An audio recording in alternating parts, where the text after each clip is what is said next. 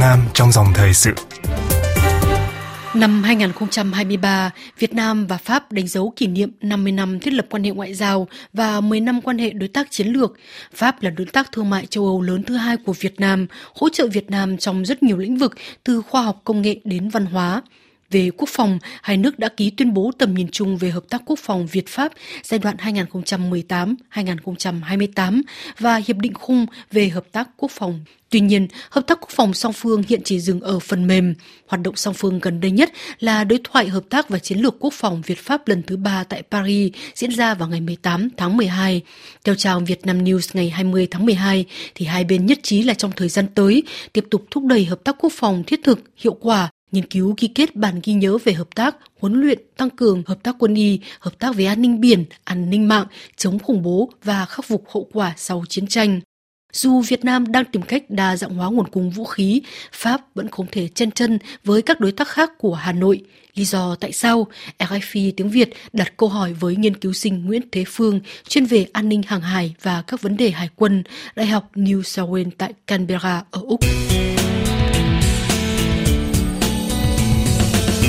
Thưa nhà nghiên cứu Nguyễn Tế Phương, một số nhà sản xuất vũ khí trang thiết bị quốc phòng Pháp tham gia triển lãm quốc phòng quốc tế 2022 và cho biết là sẵn sàng hợp tác với các đối tác Việt Nam. Thì hiện giờ Pháp hợp tác với Việt Nam trong những mảng nào? Hiện nay thì quan hệ quốc phòng Việt Pháp thì nó có rất nhiều mảng khác nhau. Có cả mua bán vũ khí, nhưng mà phần lớn liên quan đến những cái lĩnh vực hợp tác mang yếu tố ngoại giao quốc phòng ví dụ như là Pháp hỗ trợ Việt Nam trong cái mảng giữ hòa bình hay là Pháp đào tạo cho các sĩ quan Việt Nam một số mạng ví dụ như quân y, tình báo, công nghiệp quốc phòng. Đó. Hai bên phối hợp tăng cường thấu hiểu lẫn nhau trao đổi quan điểm trong các tổ chức đa phương. Thì cái hợp tác như vậy nó nổi trội hơn hẳn so với phần cứng. Ví dụ như mua bán vũ khí hiện nay chỉ có Airbus là có cái hợp tác quốc phòng gọi là sâu rộng ở Việt Nam nhưng mà Airbus thực ra cũng không hẳn là công ty Pháp Airbus là công ty của châu Âu thì đúng hơn. Mua bán ở đây thì chủ yếu là máy bay trực thăng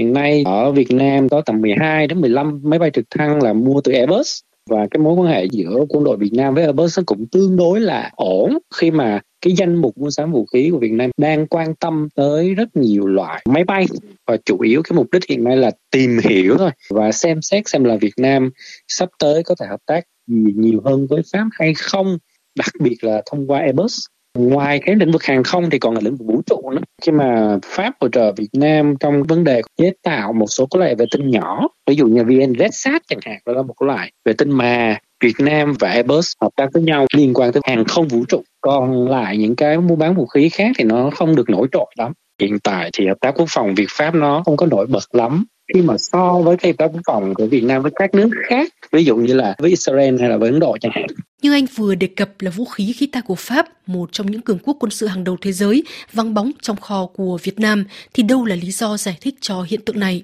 Nó có khá là nhiều lý do. Hợp tác quốc phòng Việt Pháp thực ra nó đã khởi động từ những năm 1990 rồi khi mà bắt đầu Việt Nam bình thường hóa quan hệ với các nước phương Tây cũng như tìm hội nhập thế giới thì một trong những nước đầu tiên mà Việt Nam tiếp cận liên quan tới vấn đề hiện đại hóa chính là Pháp. Điển hình như là một cái hợp đồng mà Việt Nam muốn mua khoảng hai cái máy bay Mirage 2000 của Pháp những năm 1995 96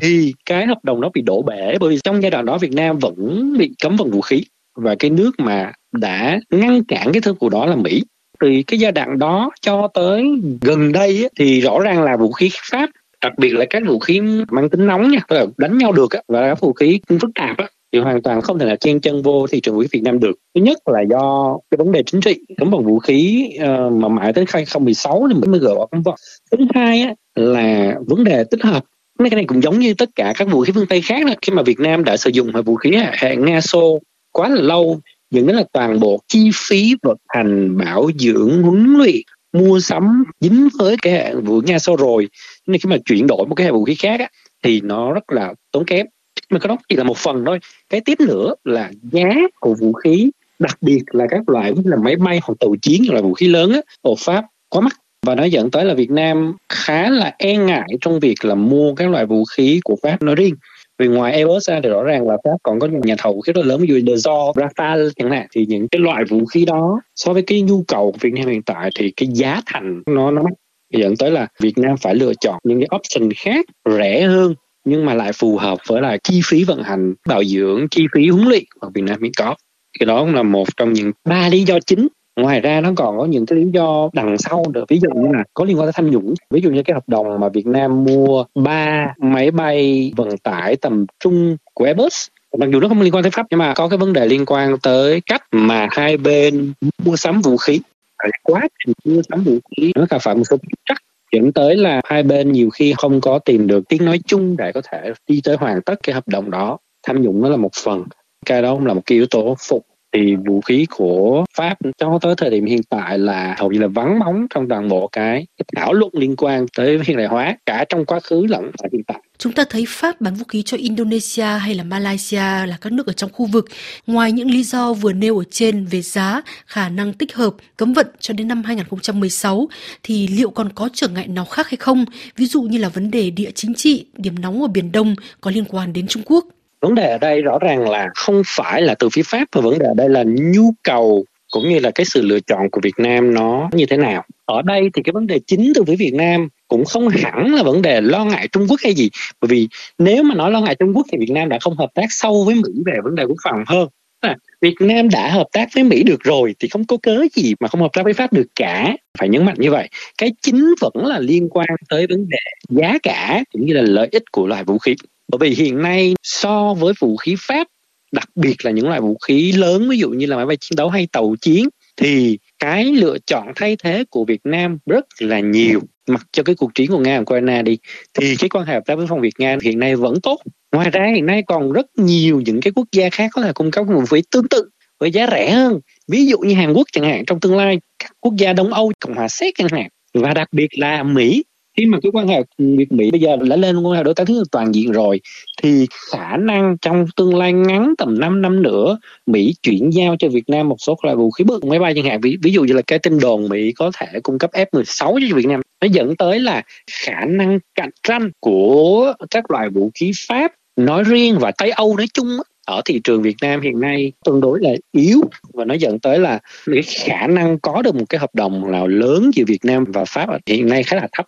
ngoài những vũ khí mà Tây Âu nó riêng có thế mạnh, ví dụ trực thăng chẳng hạn, cũng như là các loại máy bay vận tải tầm trung thì có khả năng. Nhưng mà thị trường đó bây giờ cũng đang cạnh tranh rất gay gắt, mà một trong những nước mà có thể cạnh tranh dữ nhất là, vẫn là thứ nhất là Nga. Thị trường truyền thống thứ hai là Hàn Quốc. Khi mà họ bắt đầu vươn lên trở thành một quốc gia xuất khẩu vũ khí ham lớn phần thứ tư, thứ năm thế giới rồi á, thì cái khả năng cạnh tranh ở đây của vũ khí pháp ở thị trường Việt Nam hiện nay nó cũng xuống đi rất nhiều thì cái này nó chủ yếu vẫn là yếu tố khả năng cạnh tranh của vũ khí Pháp cộng với lại cái nhu cầu của Việt Nam thông qua cái đánh giá về giá cả cũng như là cái lợi ích mà vũ khí đó mang lại với lại Việt Nam cũng như là với cái chiến lược quốc phòng tổng thể của Việt Nam. Chứ còn vấn đề liên quan tới địa chính trị ở Trung Quốc thì nó cũng có nhưng mà nó không quá quan trọng trong cái cân nhắc của Việt Nam,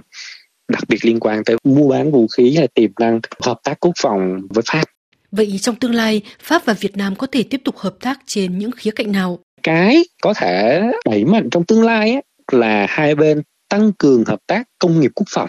Ví dụ như là Việt Pháp và Việt Nam có một số chương trình hợp tác chung để phát triển chung một loại vũ khí nào đó hoặc là phát triển giao một cái công nghệ vũ khí nào đó cho Việt Nam thì cái này là có thể có khả năng xảy ra nhiều khi còn cao hơn rất nhiều so với việc là Việt Nam mua một cái loại vũ khí nào của Pháp. Bởi vì hiện nay cái chính sách của Việt Nam cũng là ưu tiên tăng cường cái kết nối giữa Việt Nam và các nước tiên tiến và giúp đỡ Việt Nam phát triển công nghiệp quốc phòng, thay vì là mua sắm vũ khí của nước ngoài đó, thì cái ưu tiên này nó cũng dẫn tới là cái việc là trong tương lai ngắn sẽ không có một cái hợp đồng lớn nào có liên quan tới kiểu là mua máy bay, tàu ngầm, máy tàu chiến gì cả đâu mà chỉ là những cái mềm đằng sau hợp tác về gìn giữ hòa bình hay là huấn luyện cũng như là liên quan tới công nghiệp quốc phòng là chủ yếu RFI tiếng Việt xin chân thành cảm ơn nghiên cứu sinh Nguyễn Thế Phương, Đại học New South Wales tại Canberra ở Úc.